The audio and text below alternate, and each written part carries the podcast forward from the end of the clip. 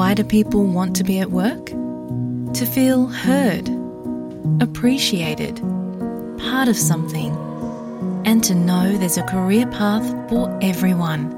Inclusive workplaces are linked to increased innovation, productivity, and employee satisfaction. Make your organisation a place where people want to be. For inclusion and diversity training, visit inclusion program.com.au. આપ છો SBS Gujarati સાથે. વિવિધ વિષય પર રસપ્રદ માહિતી મેળવો sbs.com.au Gujarati પર. નમસ્કાર. મંગળવાર, અઠ્યાવીસ માર્ચ બે હજાર ત્રેવીસના મુખ્ય સમાચાર આપ સાંભળી રહ્યા છો નીતલ દેસાઈ પાસેથી SBS ગુજરાતી પર.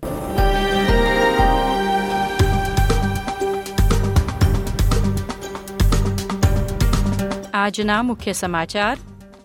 ન્યૂ સાઉથ વેલ્સમાં લેબર લઘુમતી સરકાર રચે તેવી શક્યતા?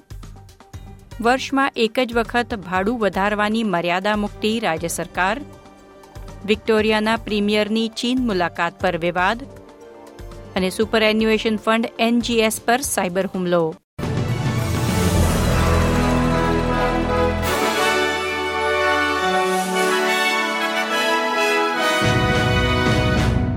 પ્રસ્તુત છે સમાચાર વિગતવાર.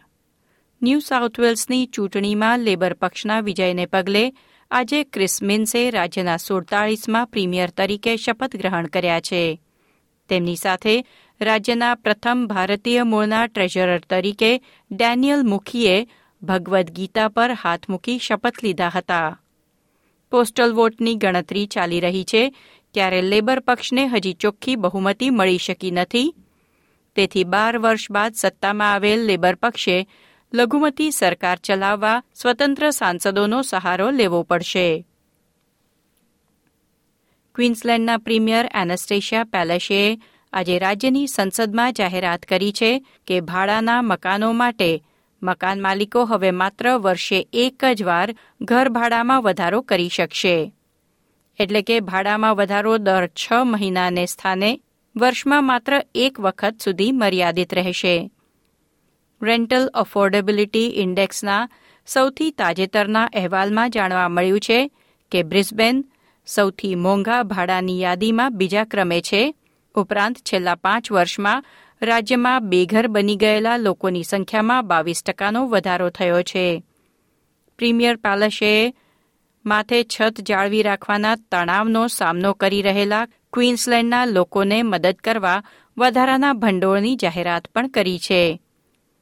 તેમાં રાજ્યભરમાં છસોથી વધુ ઇમરજન્સી હોટેલ રૂમ માટે અઠ્યાવીસ મિલિયન ડોલરનો સમાવેશ છે.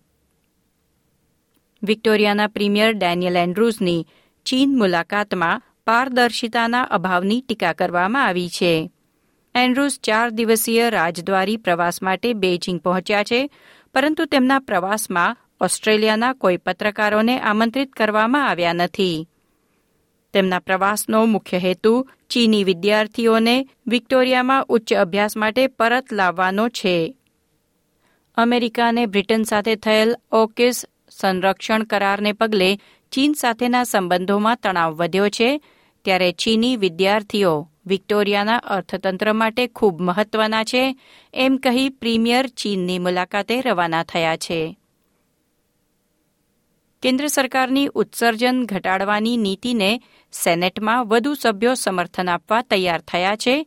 તેને પગલે અઠવાડિયાના અંત સુધીમાં સંસદમાં યોજના પસાર થવાની શક્યતા છે. જોકે કેટલાક નિષ્ણાતોએ ટીકા કરી છે કે ઉત્સર્જન ઘટાડવાની પ્રક્રિયાથી પુરવઠો ઘટશે અને ઉર્જાના ભાવમાં વધારો થશે.